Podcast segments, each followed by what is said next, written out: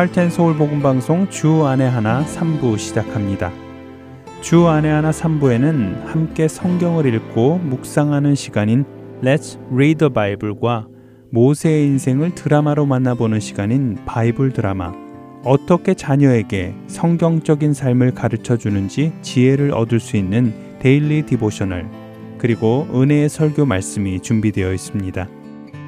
먼저 Let's Read the Bible로 이어집니다.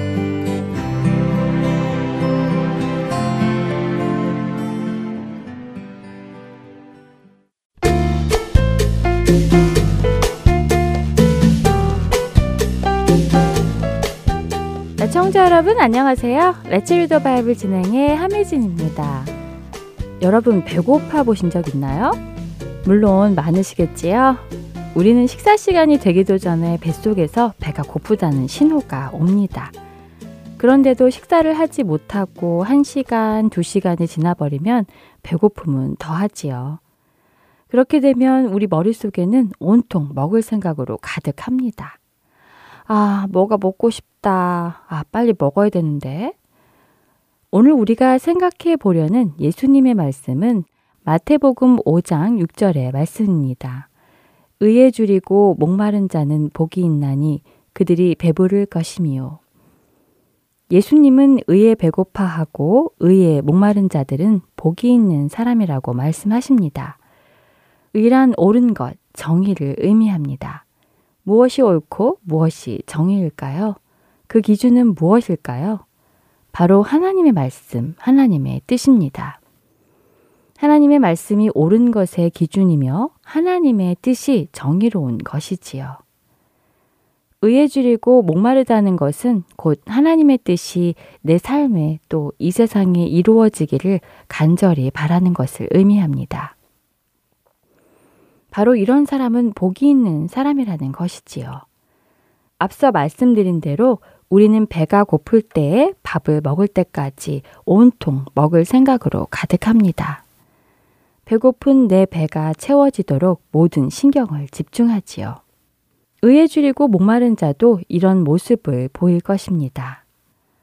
의가 이루어질 때까지 온통 그 생각으로 가득하게 되고 거기에 모든 신경을 집중하게 됩니다.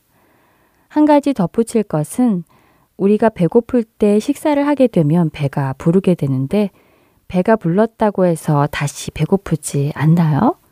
아니지요. 뱃속의 음식이 다 소화되고 나면 우리는 다시 배가 고파집니다. 마찬가지로 의에 줄이고 목마른 사람도 한 번 채워졌다고 해서 끝나지 않습니다. 하나님께서 하나님의 나라를 온전히 다스리시는 그 마지막 날이 되기 전까지 계속해서 의에 줄이고 목마르는 일이 반복될 것입니다.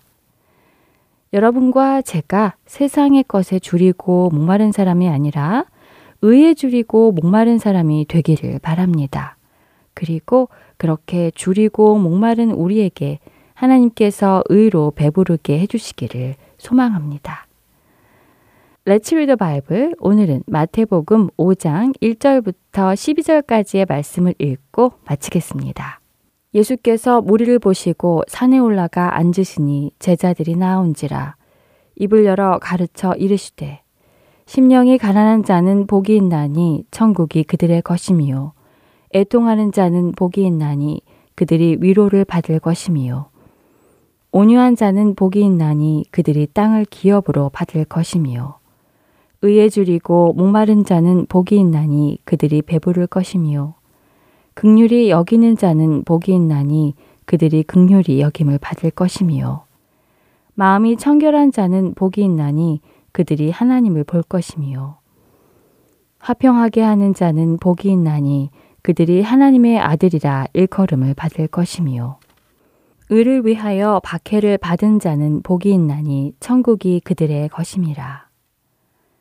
나로 말미암아 너희를 욕하고 박해하고 거짓으로 너희를 거슬러 모든 악한 말을 할 때에는 너희에게 복이 있나니 기뻐하고 즐거워하라 하늘에서 너희의 상이 큼이라 너희 전에 있던 선지자들도 이같이 박해하였느니라 Let's Bible 오늘은 마태복음 5장 1절부터 12절까지의 말씀을 읽었습니다. 안녕히 계세요.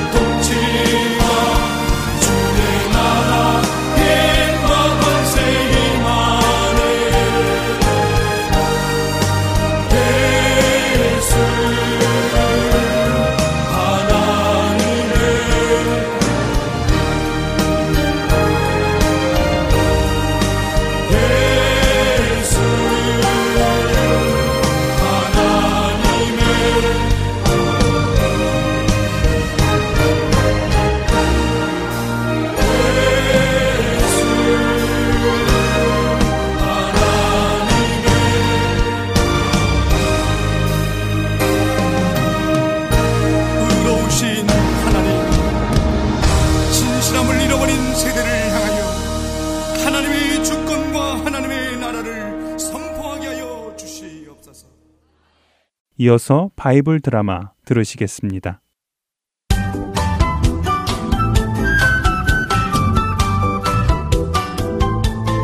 시청자 여러분 안녕하세요. 바이블 드라마 모세편 진행의 박은규입니다. 주술사 발람은 모압의 왕 발락에게 이스라엘 백성이 하나님 앞에 죄를 짓게 하라고 계략을 설명해 주었습니다. 발락은 발람의 계략을 듣고는 모압의 여성들을 시켜 이스라엘 남성들을 미혹하고 그들과 함께 바알신을 섬기도록 했습니다. 발락의 계략대로 이스라엘 남성들은 모압의 여성들과 함께 바알신을 섬겼습니다. 더 나아가 미디안 지역의 여성들과도 함께하며 바알신을 섬겼죠. 이런 이스라엘의 모습에 하나님께서는 진노하셨고 이스라엘에 전염병을 내리셨습니다. 이스라엘 사람들이 죽어갔습니다. 그러나 많은 사람들이 회개하지 않고 여전히 미디안의 여성들과 모압의 여성들을 이스라엘 진영으로 데리고 왔습니다. 이 모습을 본 비느하스는 거룩한 분노를 내며 이들을 심판했습니다. 그러자 하나님의 진노가 그쳤지요. 이스라엘 민족은 다시 정신을 차리고 하나님 앞에 섰습니다. 하나님께서는 모세에게 이스라엘 남성들의 숫자를 세라고 명하십니다. 모세야, 이제 너희가 애굽으로부터 나와서 이 광야에서 방황한 지가 40년이 가까이 되었다. 애굽에서 나왔던 1세대들이 믿음이 없어서 약속의 땅 가나안에 들어가지 않겠다고 해서 이렇게 너희들이 고생을 했구나. 이제 그 1세대들이 자신들의 믿음대로 이 광야에서 삶을 마친 것 같다. 너는 이제 약속의 땅에 들어갈 2세대들이 몇 명이나 되는지 세어보도록 하여라. 네, 알겠습니다.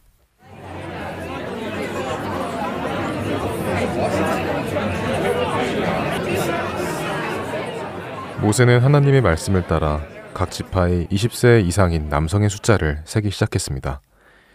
이스라엘 12지파에서 전쟁에 나갈 수 있는 20세 이상의 남성의 숫자는 60만 1730명이었습니다. 그리고 12지파에 포함되지 않는 레이 지파의 숫자는 2만 2천 명이 넘었지요. 하나님께서는 이제 가나안에 들어갈 새로운 이스라엘의 세대들에게 다시 말씀을 주십니다. 그 땅에 들어가면 어떻게 땅을 나누어야 하는지 말씀해 주시지요. 그리고는 모세에게 따로 말씀하십니다. 모세야, 너는 아바림 산으로 올라가도록 해라. 아바림 산이요. 그래, 그 아바림 산에 올라가면 내가 이스라엘 백성에게 주는 그 가나안 땅을 볼 수 있을 것이다. 아, 네. 너는 그곳에서 약속의 땅을 본 후에 내 형 아론처럼 죽게 될 것이다. 그 이유는 너도 알고 있겠지. 내가 신 광야에서 이스라엘 백성들이 불평할 때 나의 명령을 거역하고 나의 거룩함을 그들에게 나타내지 못했기 때문이니라. 알고 있습니다. 하나님, 하나님께서는 모든 생명의 근원이십니다. 부디 제가 없더라도 다른 지도자를 세우셔서 이 백성들이 목자 없는 양같이 되지 않도록 인도하여 주십시오. 너는 여호수아를 데려다가 안수하여라. 그는 영적으로 깨어있는 자이다. 그를 제사장 엘르아살과 모든 백성들 앞에 세우고는 너의 후계자로 임명하여라. 이스라엘의 모든 백성은 너에게 복종한 것처럼 여호수아에게 복종해야 한다. 네, 그렇게 하겠습니다.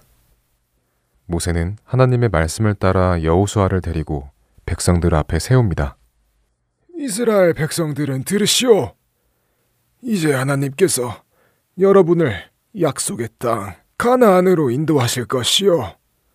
그러나 나는 하나님의 거룩하심을 나타내지 못했기에 약속의 땅에 들어가지 못할 것이라고 하나님께서 말씀하셨소. 그러니 나를 대신하여 여러분을 약속의 땅으로 인도하여 들어갈 지도자를 세우도록 하겠소. 모세는 백성들 앞에서 여호수아에게 기름을 부어 안수하였습니다. 백성들은 들으시오. 여기 이 여호수아가 내가 죽은 후에 나를 대신하여 여러분을 데리고 약속의 땅으로 들어갈 것이요. 여러분은 이 여호수아의 말에 복종하도록 하시오. 하나님께서는 여호수아를 모세의 뒤를 잇는 지도자로 세우신 후에 이스라엘 백성들이 지켜야 할 절기들과 규례들을 다시 설명해 주셨습니다. 이제 이스라엘 백성들이 가나안 땅에 들어갈 준비를 시키기 시작하시는 것이었습니다. 가나안에 들어갈 준비를 하는 이스라엘 2세대. 이제 그들의 앞에는 어떤 일이 일어날까요? 바이블 드라마 다음 시간에 뵙겠습니다. 안녕히 계세요.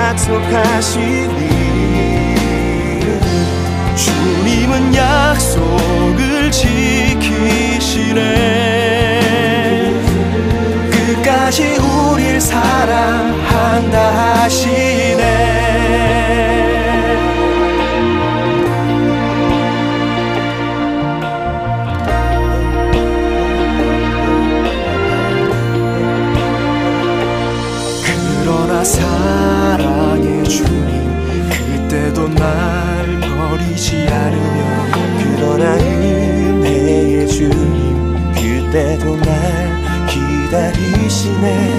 약속을 지키시네.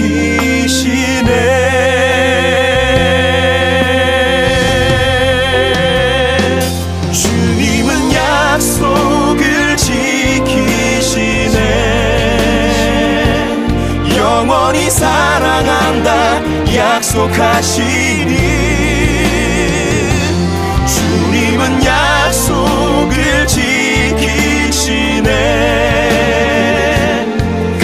끝까지 우릴 사랑한다 하시네. 주님은 약속을 지키시네. 영원히 사랑한다 약속하시니. 주님은 약속을 지키시네. 끝까지 우릴 사랑 한다 하시네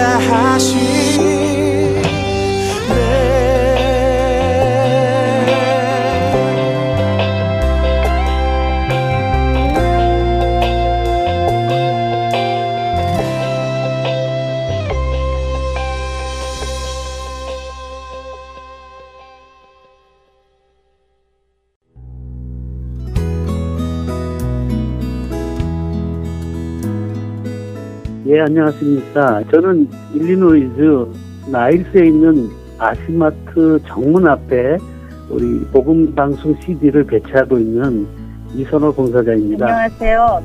멤피스 테네시 파겐샵 오리엔탈 마켓을 하는 김종순입니다. 네, 저는 버지니아 세나빌 지역의 김영배입니다. 예수 그리스도의 구원의 복음은 복음을 전달받은 사람들을 통해 끊임없이 전해져 갑니다. 여러분도 복음의 전달자가 되실 수 있습니다. 복음 전파 사역에 동참하실 분들은 전화번호 602-866-8999로 연락 주시기 바랍니다.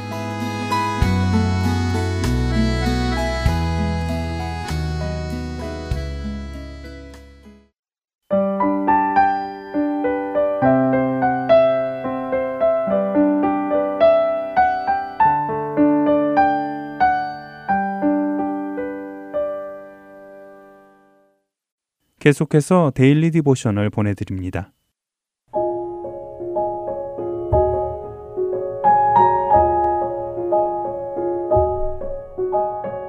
애청자 여러분 안녕하세요. Daily Devotional 진행의 최소영입니다. 우리 자녀들은 다른 사람들에게 선한 말을 하며 하나님을 드러내고 있나요? 선한 말이 꿀송이와 같아서 다른 사람에게 영적 유익을 끼칠 수 있다는 것을 알고 있는지요? 오늘은 이것에 대해 나누어 보고 말씀을 묵상하는 시간 되시길 바랍니다. 오늘 Daily Devotional의 제목은 Sweet Like Honey입니다. 클로이와 동생 윌은 엄마와 함께 지금 이모 댁에 와 있습니다. 엄마가 이모와 부엌에서 음식을 준비하시는 동안 클로이는 윌과 놀고 있었지요. 그러다가 사소한 말다툼이 시작되어 윌은 클로이를 울보라고 부르며 놀렸습니다. 그러자 클로이는 윌에게 고자질쟁이라고 부르며 둘은 언성이 높아졌지요. 둘이 말다툼하며 싸우는 소리가 들리자 엄마는 클로이와 윌에게 아래층으로 내려오라고 하셨습니다. 잔뜩 화가 나서 얼굴이 빨갛게 된 클로이와 윌에게 엄마는 왜 그러느냐고 하시며 서로 안 좋은 말을 하는 모습에 실망했다고 말씀하셨지요. 그때 현관문이 열리고 삼촌이 들어오셨습니다. 클로이와 윌은 삼촌을 보자 너무 반가워서 엄마에게 혼나고 있었던 것도 잊어버린 채 현관으로 뛰어갔지요. 삼촌은 나무 상자를 들고 계셨는데 그 상자 안에는 꿀로 가득한 벌집이 들어 있었습니다. 삼촌은 이번에 수확한 꿀을 가져왔다고 하시며 맛을 보자고 하셨지요. 모두들 부엌에 모여 삼촌이 가져오신 꿀을 맛보기 시작했습니다. 윌은 손가락으로 꿀을 찍어 먹으며 달고 맛있다고 감탄하였습니다. 클로이 역시 지금까지 먹어본 꿀 중 가장 맛있는 것 같다고 하였지요. 맛있게 꿀을 먹는 클로이와 윌의 모습을 보며 엄마는 성경에도 꿀에 관한 말씀이 나온다고 이야기하셨습니다. 그러자 클로이는 성경 어디에 그런 말씀이 나오는지 궁금하다고 하였지요. 클로이의 말에 이모는 잠언 16장 24절에 나온다고 하시며 선한 말은 꿀송이 같아서 마음에 달고 뼈에 양약이 되느니라 라고 그 구절을 읽어주셨습니다. 삼촌도 고개를 끄덕이시며 꿀은 맛있을 뿐 아니라 몸에도 좋다고 하시며 하나님의 말씀도 이와 같다고 하셨지요. 엄마는 클로이와 위를 바라보시며 우리의 입에서 나오는 말의 영향력에 대해 잘 생각해 보아야 한다고 말씀하십니다. 다른 사람들에게 하는 우리의 말을 통해 예수님의 사랑이 드러나야 한다고 엄마는 말씀하셨지요. 엄마는 하나님의 말씀이 우리에게 꿀처럼 달다는 구절이 시편에 나온다고 하시며 하나님의 말씀인 성경은 우리에게 진리를 말씀하고 계시다고 하십니다. 진리의 말씀인 성경이 우리에게 꿀과 같은 것처럼 다른 사람들을 향한 우리의 말도 몸에 좋은 꿀과 같아야 한다는 것이지요. 상대방의 마음에 상처를 주고 아프게 찌르는 벌침과 같아서는 안 된다고 엄마는 말씀하십니다. 엄마의 말씀에 클로이와 윌은 서로 안 좋은 말을 했던 것을 사과하며 오늘 이야기는 마칩니다.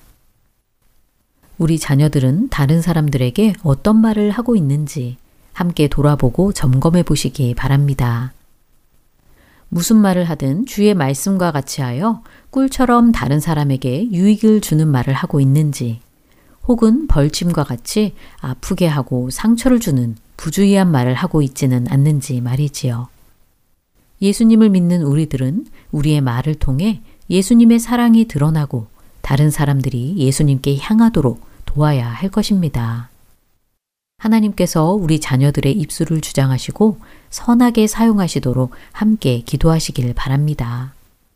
오늘 자녀들과 함께 묵상할 말씀은 시편 119편 103절 주의 말씀의 맛이 어찌 그리 단지요 내 입의 꿀보다 더 다니이다 입니다. 주의 말씀을 사모하고 하나님의 지혜로 말하여 다른 사람들을 죽게 인도하는 우리 자녀들 되길 소망하며 오늘 데일리 디보셔널 마칩니다. 안녕히 계세요.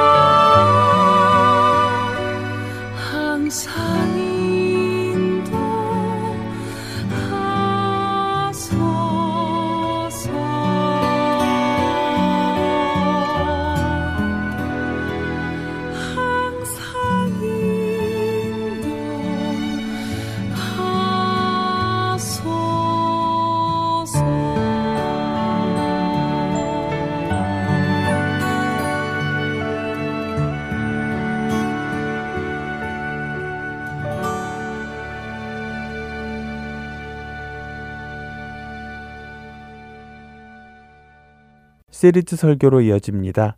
계속해서 캐나다 밴쿠버 그레이스 한인교회 박신일 목사님께서 신앙의 기초라는 주제로 말씀을 전해 주십니다. 그 네 번째 시간으로 구속의 성취, 예수 그리스도의 오심이라는 제목의 말씀 전해 주십니다. 은혜의 시간 되시기 바랍니다.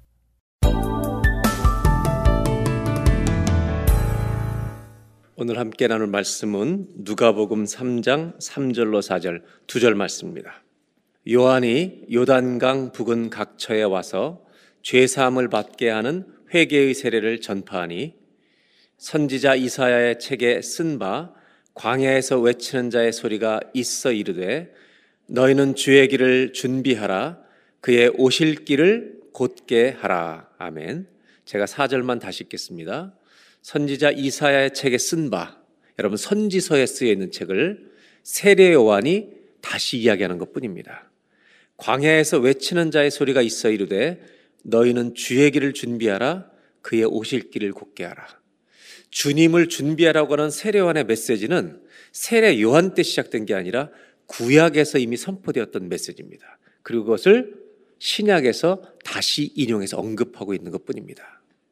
오늘 성경의 이 본문은 예수님을 준비하라는 말씀, 세례 요한의 말씀으로 오늘 시작합니다.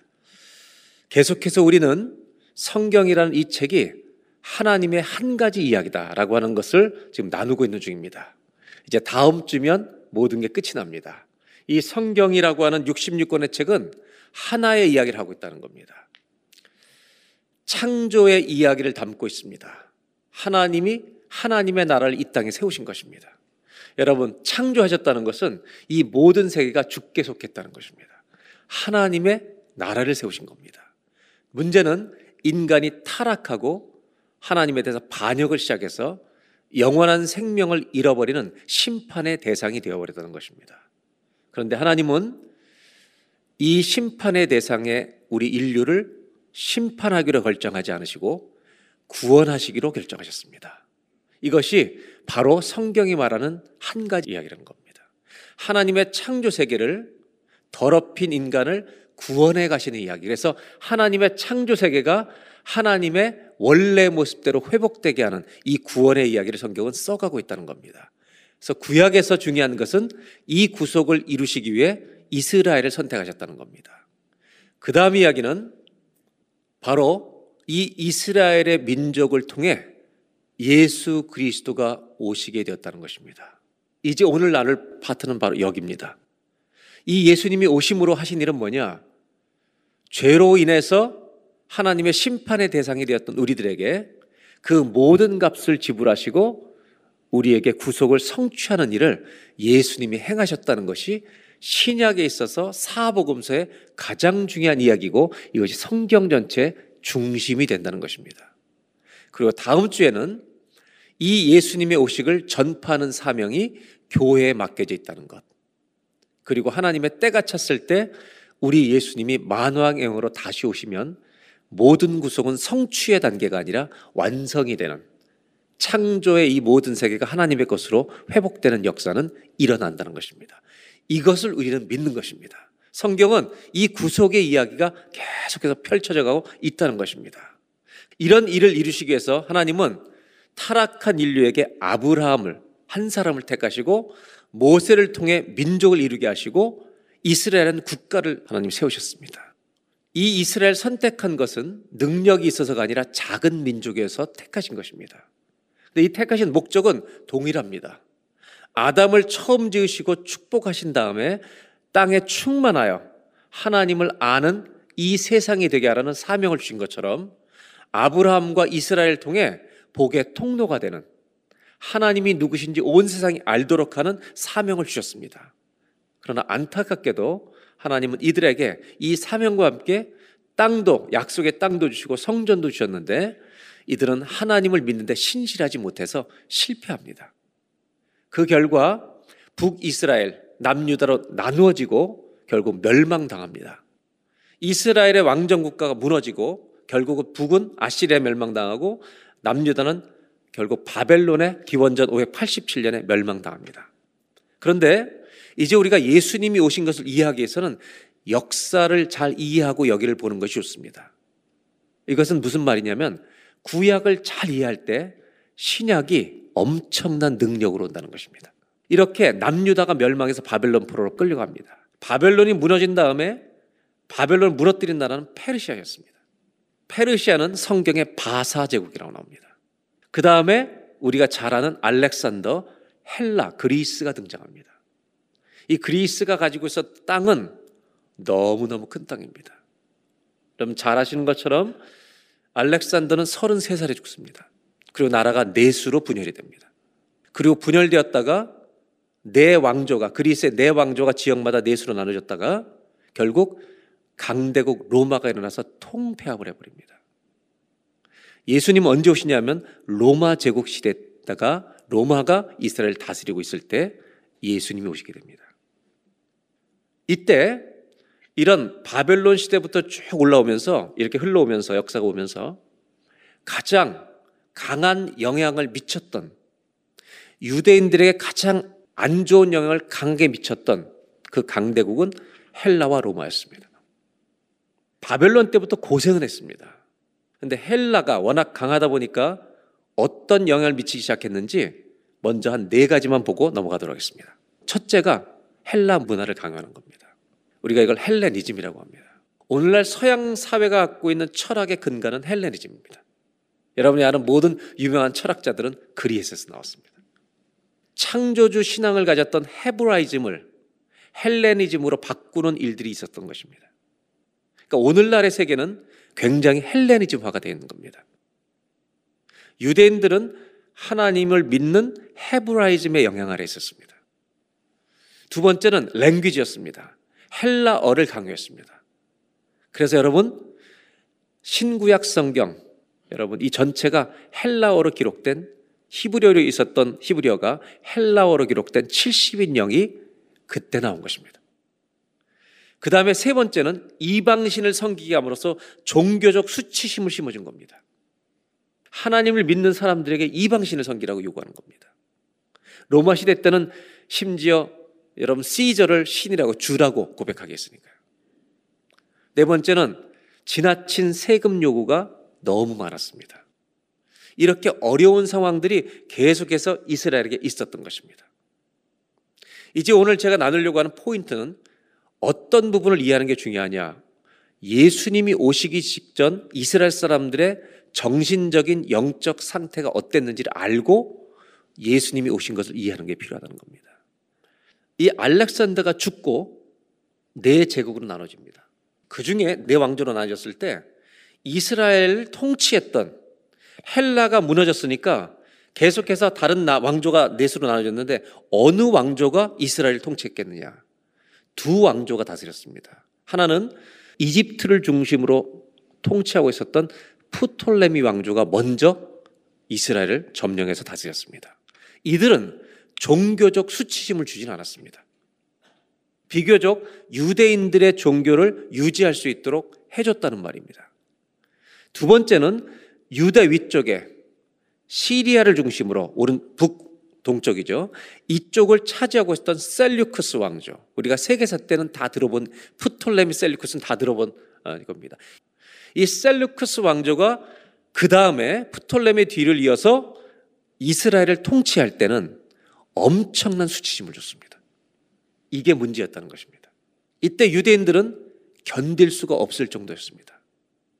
셀류크스 왕조 때, 뭐, 그 왕의 이름까지는 기억할 수 없지만, 안티오크스 에피파네스 4세라는 사람인데, 이 사람이 이스라엘을 침공해서 그 성전의 모든 그 문을 가져갑니다. 그리고 더 끔찍한 사건은 이스라엘 사람들이 거룩한 성전으로 여기는 성전에다가 제우스 신상을 만들어 놓습니다. 거기다가 돼지고기로 제사를 드립니다. 돼지고기는 제사, 기독교인들이 제사 때 부정한 것을 여기는 것이었습니다. 그래서 완전히 더럽혀 버립니다. 유대인들은 이 수치심을 견딜 수가 없었습니다. 이때 로마가 완전히 점령하던 이 중간에 이스라엘에서 독립운동이 일어납니다. 이 독립운동을 했던 대표적인 인물이 제사장 마따디아라는 사람입니다. 이 마따디아가 혁명을 일으키는 겁니다. 그리고 그가 죽고 그의 아들 셋째 아들 유다라는 이름을 가진 사람이 이 혁명을 성공하게 되는데 그 사람의 이름이 마카비입니다. 그래서 마카비 혁명이라고 부르는 겁니다. 마카비도 죽습니다. 그리고 나서 하스모니안, 마카베 형 시몬의 아들로 이어지는 유대인들의 하스모니안 왕조가 이뤄지는데 이때 기원전 142년부터 63년까지가 여러분 이스라엘이 정치적으로 독립했던 잠깐의 시간이었습니다. 마치 예수님이 예루살렘 가서 성전을 정결케 한 것처럼 성전을 다 정결케 하고 제우스 신상 다 없애버리고 완전 성전으로 다시 만든 겁니다. 이것을 기억하는 날을 한우카, 수전절이라고 합니다. 공교롭게도 여러분 제우스 신상을 세운 날도 12월 25일이었고 그것을 치워서 정리한 날도 한우카도 12월 25일입니다. 유대인의 절기로 그래서 여러분 우리가 성탄절을 맞이할 때가 우리보다 조금 빨리 오는 이들은 8일 동안 지키거든요 한우카를 그래서 여러분 동부 미국 동부 가시면 크리스마스 카드만큼 한우카 카드가 많습니다. 유대인들은 그 명절을 지금도 지키고 있습니다. 이게 한우카입니다. BC 63년까지 독립된 국가를 가지고 있었는데 이때 기원전 63년에 로마의 폼페오스 황제가 들어와서 제2의 성전이었던 수르바벨 성전까지 무너뜨리고 그리고 로마 밑에 들어갑니다. 그래서 약 기원적 기원전 37년경부터 로마가 완전히 통치하면서 로마가 세운 각 지역의 분봉 왕들이 각 지역을 다스리는데 그 중에 이스라엘 맡았던 분봉왕을 첫 번째 분봉왕을 성경은 헤롯 대왕이라고 기록하고 있습니다. 그 헤롯 대왕의 이 헤롯 대 원래 에돔 사람인데 헤롯 대왕이 유대인들로부터 민심을 얻기 위해서 무너진 성전 다 완전히 무너지잖아요. 솔로몬 성전처럼 완전히 없어진 건 아니고 부서졌기 때문에 이 성전을 재건해서 세 번째로 진 성전을 헤롯 성전이라고 부르는 겁니다. 그 헤롯 성전이 있을 때 예수님이 오신 것입니다. 이것이 바로 이 역사적인 상황인데 한 가지 잊지 마셔야 될 것은 기원전 63년도부터 1948년까지 이스라엘이 팔레스타인에 다시 돌아가서 여러분 유엔을 통해서 정식 국가로 인정받는 독립을 할 때까지 2000년 동안 이스라엘은 나라가 없었다는 것입니다. 그렇다면 이제 우리는 상상을 해볼 수가 있습니다. 기원전 587년부터 예수님 오실 때까지 포로 생활하다가 잠깐 독립적인 기간을 가졌지만 다시 로마의 지배를 받게 되는 이스라엘은 엄청난 압제에 시달린 것입니다. 우리나라를 독립시킬 다윗 같은 기름 부는 왕, 메시아에 대한 갈망은 어느 나라 사람보다 컸다는 것입니다. 그러나 이게 끝이 아닙니다. 이런 갈망을 가진 유대인들은 의견들이 달랐습니다. 그래서 어떤 의견을 추구하냐에 따라 그 사람들을 부르는 호칭이 있었습니다. 첫 번째는 바리세파라고 불리는 사람들이었습니다. 이 사람들은 하나님의 율법을 지키려고 굉장히 애쓰는 사람들이면서 이스라엘의 정치적 독립을 누구보다 열망했던 사람들입니다. 어려울수록 율법을 지키며 살자. 그래서 형식이 엄청나게 강조됐고 여러분 우리가 잘 아는 사도 바울도 바리새인 중에 한 사람이었습니다. 결국 바리새인들과 사두개파 사람들이 이스라엘의 지도자들이었습니다. 두 번째는 에세네파라는 사람이 있습니다. 이 바리세파 에세네는 전부 다 경건주의 운동이었던 하시딤이라는 데서 나온 사람들인데 에세네파는 어떤 사람들이냐? 이 세상은 소망이 없다. 그래서 여러분 시골로 들어가서 쿰난 공동체, 쿰난을 가서 이 사람들은 조용히 하나님 말씀대로 사는 경건주의 운동을 일으킨 사람들입니다. 말씀대로 경건하게 살고 있으면 주님이 오셔서 나라를 회복시키신다. 이렇게 믿었던 사람들입니다. 세 번째로 사두개파와 제사장 그룹은 권력을 가지고 있는 사람들이기 때문에 안타깝게 여러분 로마와 타협을 하는 사람들입니다. 적당한 타협을 해서 지도력을 계속 인정받고 권력을 유지했던 사람들입니다. 네 번째, 가장 강력했던 그룹 열심당원입니다. 아까 제가 설명 안 드렸지만 마카비란 사람은 혁명을 일으켰는데 이 사람이 원래 이름이 유다입니다. 네, 마카비는 망치라는 뜻입니다. 왜냐하면 혁명을 일으킬 때 망치로 사람을 죽였어요. 이만큼 고통이 컸기 때문에 독립에 대한 갈망, 이스라엘이 독립하는 것에 대해서는 무엇이든지 하겠다. 이런 유대인들이 많았습니다. 그 중에 정말 가장 혁명적인 생각을 가지고 있었던 사람들을 열심 당원, 젤롯이라고 부릅니다.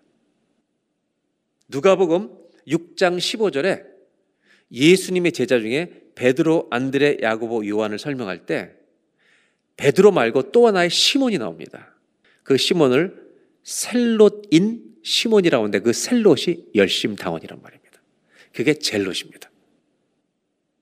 이 사람들은 독립을 위한 혁명뿐만 아니라 유대인 지도자들 중에 로마와 타협한 사람도 죽이기 위해서 칼을 가지고 다니는 검을 가진 사람들이라고 불려졌습니다. 그리고 그저 기다리고 있는 보통 사람들, 이렇게 다섯 종류의 사람들로 나눠졌습니다. 제가 이렇게 역사를 길게 설명드린 이유는 우리 자녀들과 예배를 드리고 있기 때문입니다. 세계 역사를 공부해 보면 너무나도 연대가 정확하게 기록되어 있습니다. 자녀들에게 나누고 싶은 것은 알렉산더가 33살에 죽었던 이야기가 기록될 만큼 역사는 정확합니다. 기원전 몇 년에 성전이 이렇게 망가지고 기원전 바로 3년 후에 성전이 정격이 돼서 하느카가 일어났던 것 너무나 정확하게 기록하고 있습니다. 우리가 믿는 예수님은 역사 속에 오신 것입니다. 알렉산더, 헬라, 로마의 시저가 있었던 것처럼 예수님이 하나님이신 예수님이 이 땅에 역사 속에 오신 인물입니다. 만일 기독교를 없애려면 예수님이 죽은 시체만 찾아도 기독교는 끝이 나는 겁니다. 기독교가 지금까지도 이래 이 복음이 살아있는 이유는 예수님의 시신을 못 찾았기 때문입니다. 왜냐하면 우리 예수님은 부활하셨기 때문입니다. 역사는 예수님이 역사의 실제 인물이었다는 것을 정확하게 증거했습니다. 이런 고난 가운데 예수님이 오셨을 때 이 메시아에 대해서 이스라엘 백성들이 기대했던 메시아와 예수님은 너무도 달랐습니다. 그래서 그들은 자기의 나라를 회복할 메시아를 기다린 것입니다. 그것이 하나님의 나라를 회복하는 줄 알았습니다. 그러나 예수님이 오신 것은 이스라엘은 나라를 한 나라를 회복하기 위해서 오신 게 아닙니다. 온 세상을 회복하기 위해서 오셨습니다. 그 온 세상을 회복하는 메시지가 있었습니다. 그것은 이스라엘이 아닙니다. 하나님의 나라가 가까이 왔느니라. 예수님의 메시지는요, 천국이었습니다. 왜냐하면 이스라엘의 사명은 하나님이 택하신 목적은 그들만을 구원하시는 게 아니라 그들을 선택하셔서 이 하나님의 나라가 올 것을 이야기하는 복의 통로로 이스라엘 쓰시기 위함이었다는 것입니다. 그러나 이 모든 사람들이 범죄하여 이 사명을 감당하지 못했습니다. 여러분, 구속은 무슨 의미를 갖고 있는가? 영어로는 redemption이라고 되어 있습니다. 구원이라는 의미를 포함하고 있는 구속이라는 사건은 영어로 동사로 redeem, 구속하다라는 단어인데 이 단어는 성경에 많이 나옵니다. 이 구속하다라는 단어의 사전적 의미는 다시 산다는 것입니다. 잃어버렸던 것을 다시 산다는 것입니다. 여러분, 어딘가에 사로잡혀 포로되어 있는 그 상태로부터 그 값을 지불하고 자유를 주는 것이 구속입니다. 죄에 눌려 있는 죄의 심판의 권세 속에 사로잡혀 있는 우리를 구원하시기 위해 당신의 모든 몸을 바쳐서 죄값을 지불하셔서 우리를 자유케 하시기 오신 것이 예수님이 오신 목적이라는 것입니다. 그래서 그 이름을 예수라라 이는 죄에서 자기 백성을 구원해낼 자다라고 말씀하고 있습니다. 하나님은 하나님의 은혜를 알리도록 이스라엘을 선택하셨습니다. 그러기 위해 여러분 아브라함을 등장시키시고 요셉도 등장시키시고 사무엘도 등장시키시고 다윗도 등장시키지만 그들은 완전한 메시아가 될 수 없었습니다. 상징일 뿐이었습니다. 죄인을 구속하실 분은 완전한 메시아 오직 예수 한 분밖에는 없습니다. 하나님은 우리의 모든 죄값을 지불하시고 온 세계를 다시 얻으실 것입니다. 이것이 바로 구약에서부터 신약까지 이어지는 이야기입니다. 신약은 구약이 없이는 이해가 될 수 없습니다. 그래서 어거스틴은 뭐라고 말했냐면 이렇게 말했습니다. 신약은 구약 속에 감춰져 있고 구약은 신약에서 무슨 내용인지가 드러난다. 구약과 신약은 뛸수 없는 관계라는 것입니다.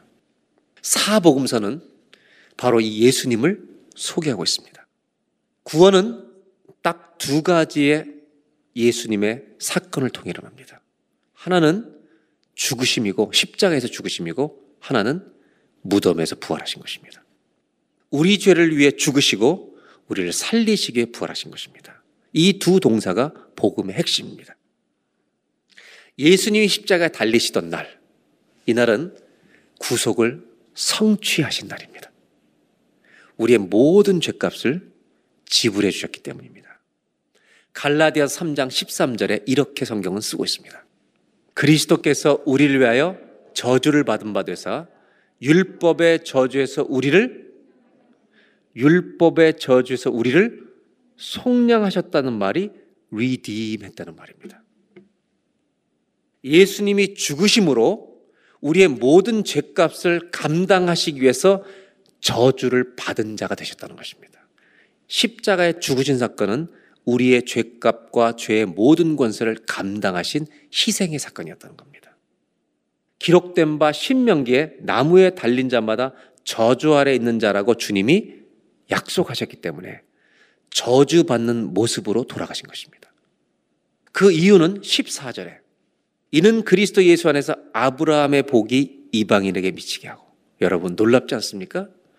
아브라함을 선택하실 때 너는 너에게 복을 주어 이 모든 땅에 복의 통로가 되게 하리라. 이 복이 이방인들에게도 흘러가게 하는 것입니다. 할렐루야. 할렐루야.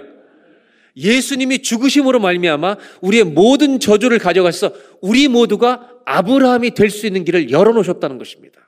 이것이 구속입니다. 그래서 이방인에게 미치게 하고 또 우리하고 믿음으로 말 믿는 자마다 성령의 약속을 우리로 다 받게 하려 합니다. 이것이 끝이 아닙니다. 갈라디아 4장 4절.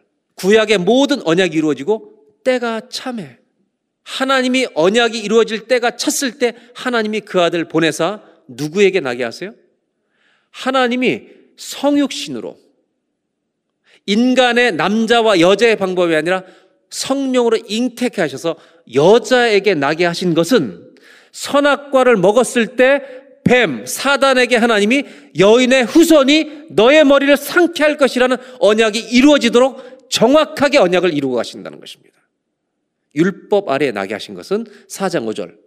율법으로 말미암아 죄로 심판받게 될 율법 아래 있는 자들을 또 속량하시고 즉 리디임하시고 구속하시고 우리에게 하나님의 자녀 아들의 명분을 우리에게 얻게 하기 위해서 죽으신 것이다.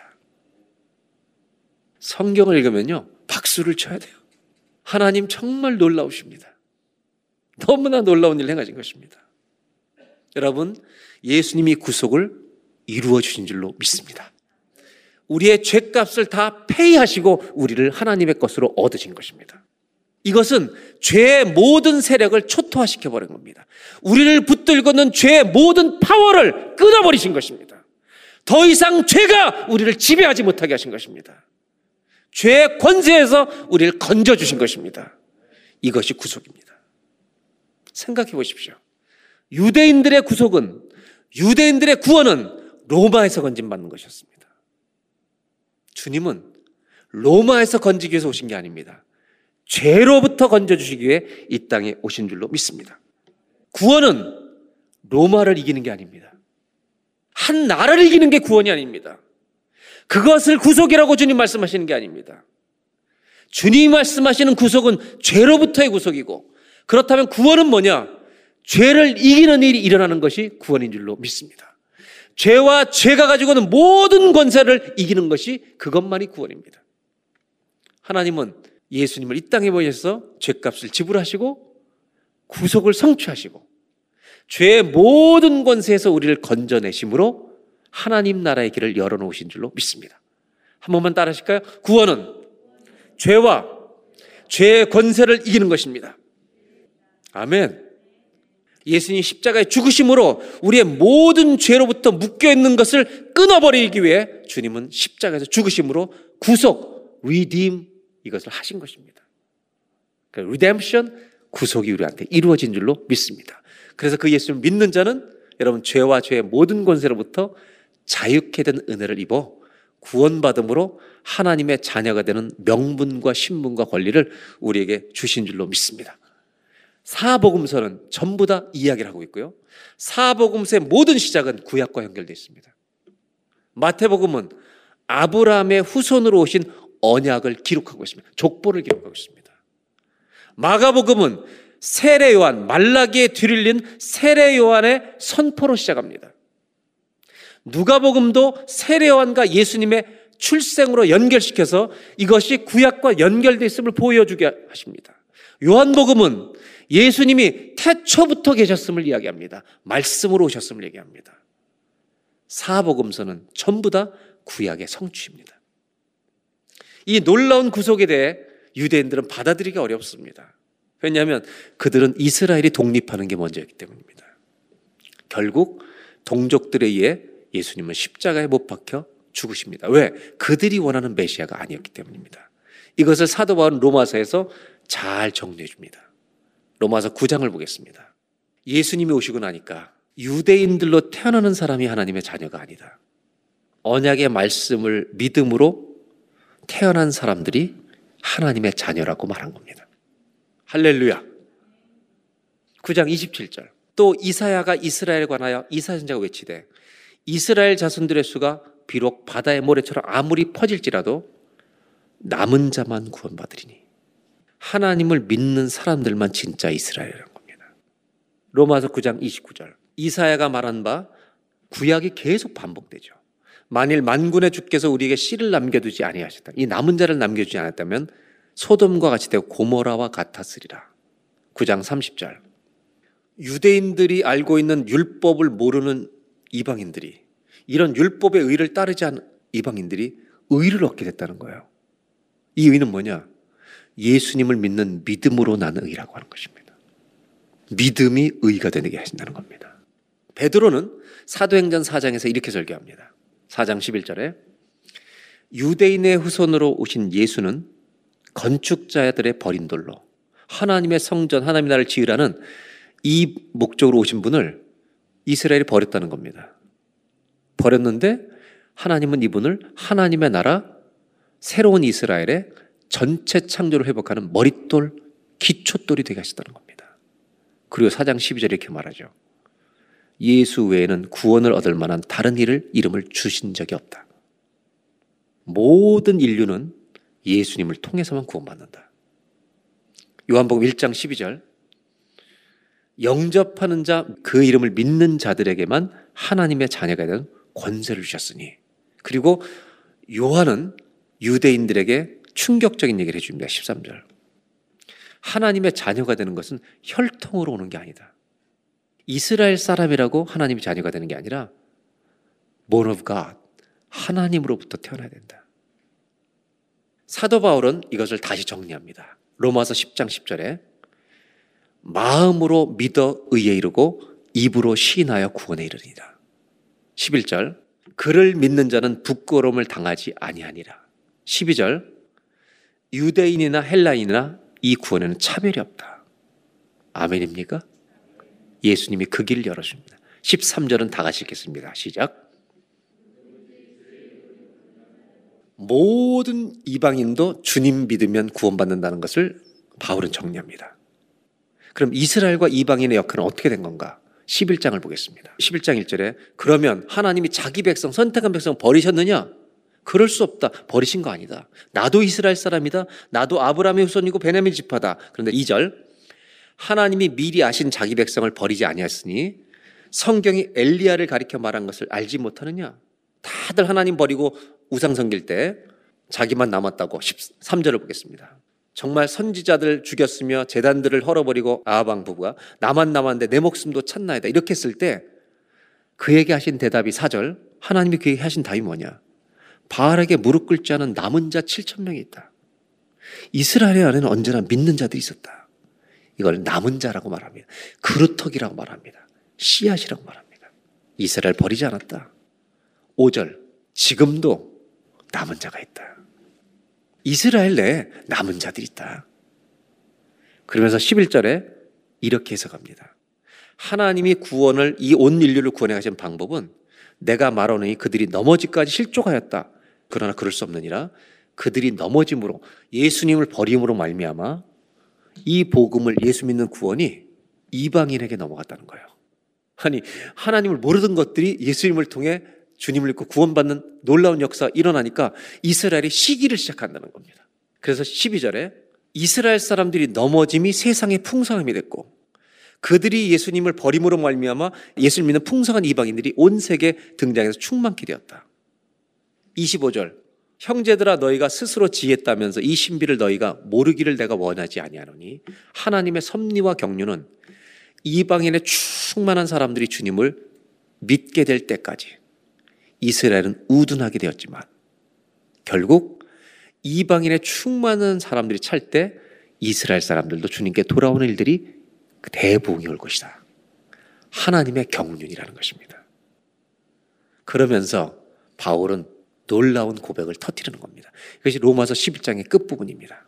33절. 깊도다 하나님의 지혜와 지식의 풍성함이요. 그의 판단은 헤아리지 못할 것이며 그의 길은 찾지 못할 것이로다.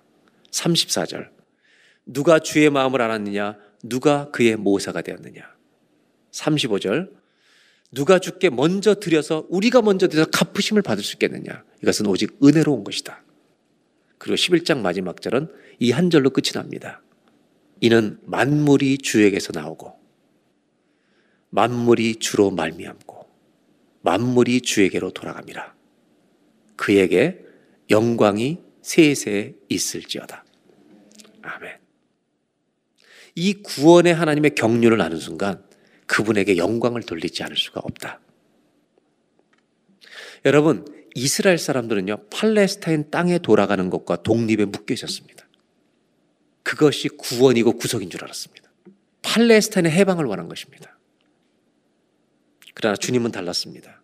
한 민족을 택한 게 아니라 온 인류를 구속하는 길을 주님은 행하고 계셨던 것입니다.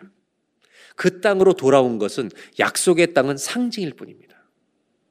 이 땅을 약속의 땅을 얻는 것은 믿음을 지킬 때 그 땅을 받았습니다. 상징입니다.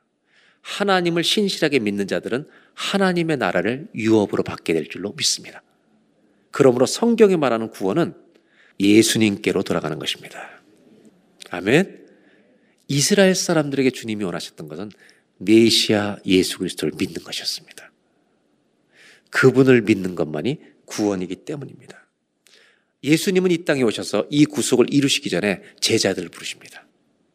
그리고 구속을 성취하시고 부활하신 후에 제자들을 부르셔서 온 땅까지 모든 민족에 나아가 복음을 증거하라고 하셨습니다.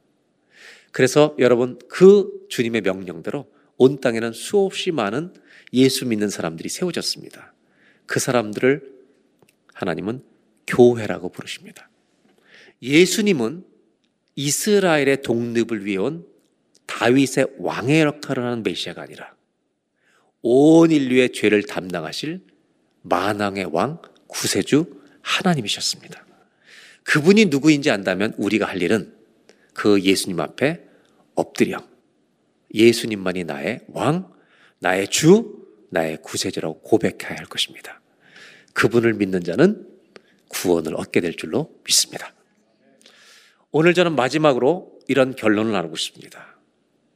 구원 받은 자, 그리고 오늘 이 예수님을 영접함으로 믿음으로 구원을 받고 싶은 자, 모두 예수님 앞에 이분이 누구인지 안다면 무릎을 꿇으십시오.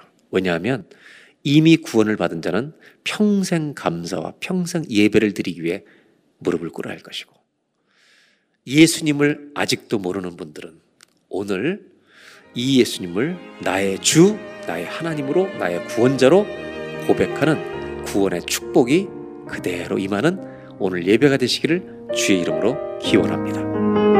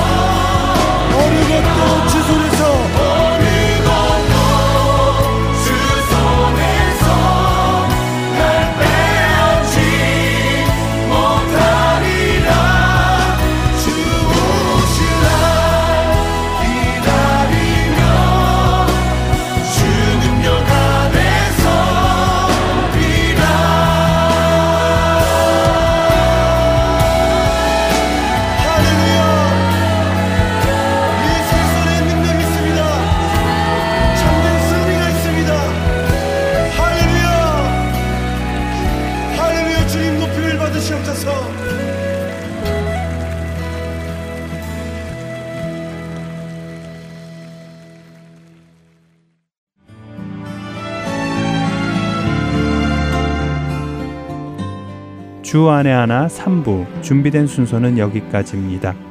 청취해 주신 여러분들께 감사드립니다. 다음 주에 다시 뵙겠습니다. 안녕히 계세요.